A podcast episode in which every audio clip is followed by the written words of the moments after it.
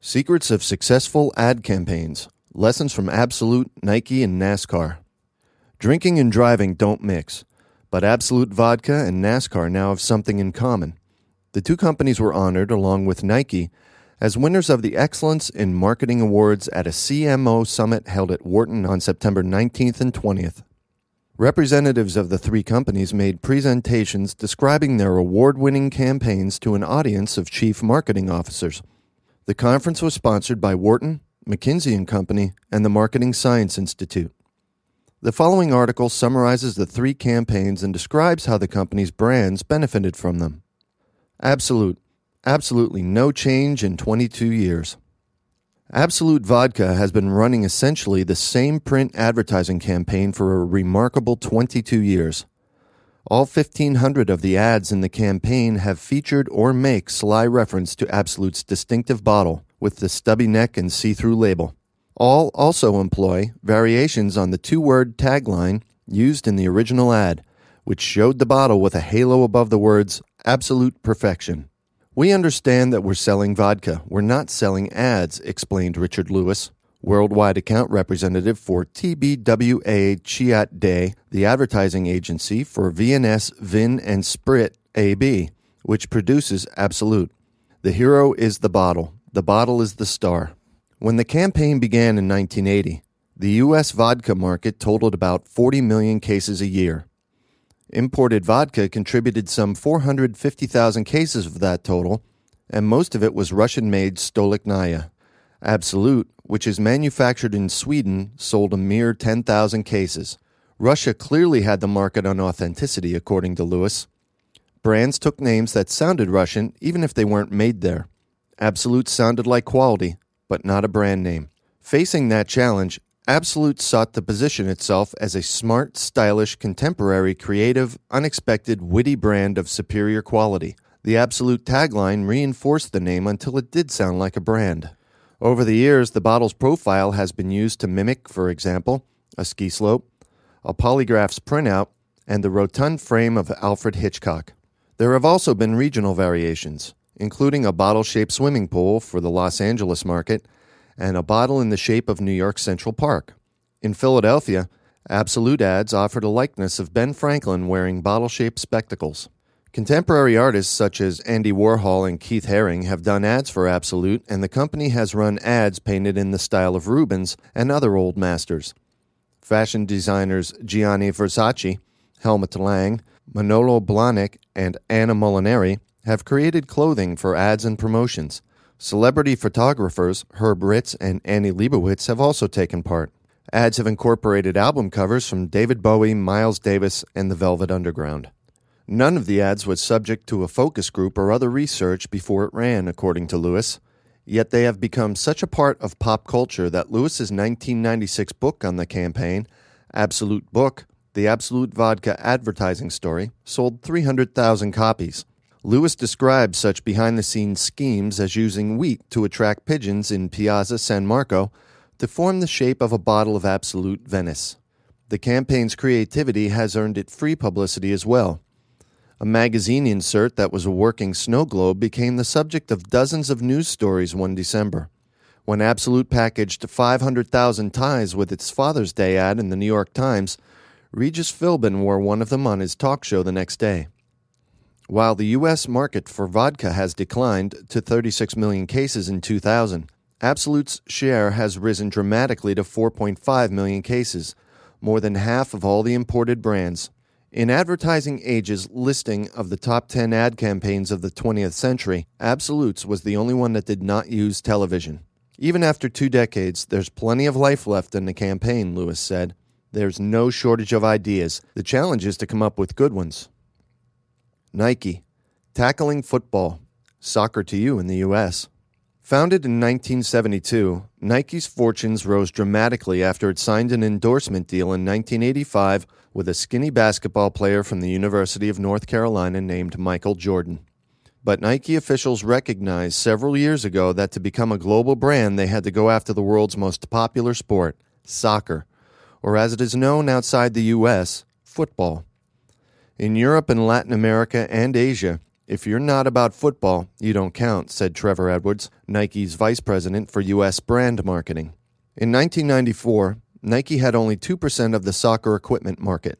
To dislodge market leader Adidas, Nike targeted young committed footballers because they were perceived as having less brand loyalty. As Edwards put it, they are the future.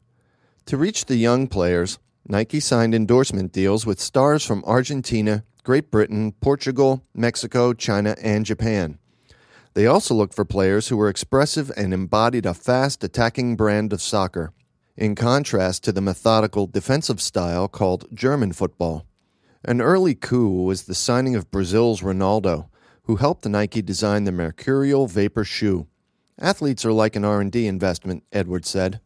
In March 2002, Nike began an estimated $100 million worldwide marketing campaign built around what it called the Secret Tournament.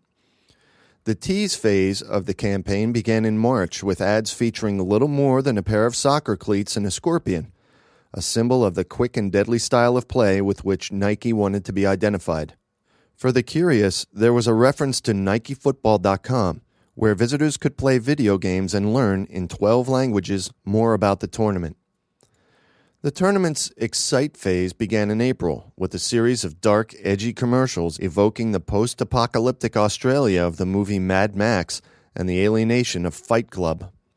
Eight three man teams of professional soccer stars are seen playing a round robin series of sudden death games in a small indoor field encased in a steel cage. The Involve phase of the campaign was launched in June when Nike opened parks in Mexico City, Tokyo, and Rome, and 10 other cities to host tournaments for young players. Nearly 2 million players participated. By the time of the 2002 World Cup this summer, Nike had made its presence felt in the soccer world. Eight of the 32 finalists wore Nike uniforms, including Brazil, which won the cup for a record fifth time. In the final game, Ronaldo scored two goals wearing a pair of chrome mercurial vapors. According to Edwards, unaided awareness of Nike as a football brand has now surpassed that of Adidas. Nike's global football revenues totaled $500 million for the fiscal year ending May 31st, a 24% increase over the year before. Its football revenues in Asia rose by 68%, thanks in part to the success of the campaign Nike expects its international revenues to exceed U.S. sales for the first time in fiscal 2003. Like Absolut, Nike's campaign also had its impact on pop culture. A little less conversation, a little more action. A remixed Elvis Presley song that Nike used as the soundtrack for its ads became the number one hit in 13 countries. NASCAR, accelerating into the mainstream. NASCAR's increasing popularity is a more recent phenomenon than that of Absolut or Nike. A family owned company founded in 1948, the National Association for Stock Car Auto Racing, has grown from a southern dirt track circuit with blue collar roots to a mainstream sport with races at 125 tracks in 39 states. Three years ago, NASCAR had no marketing department and its races were confined mostly to cable television. Now it employs 200 people in marketing and is in the second year of a six year, $2.4 billion TV contract with Fox, NBC, and Turner Broadcasting. 17 of the top 20 live sporting events in 2001 were NASCAR races.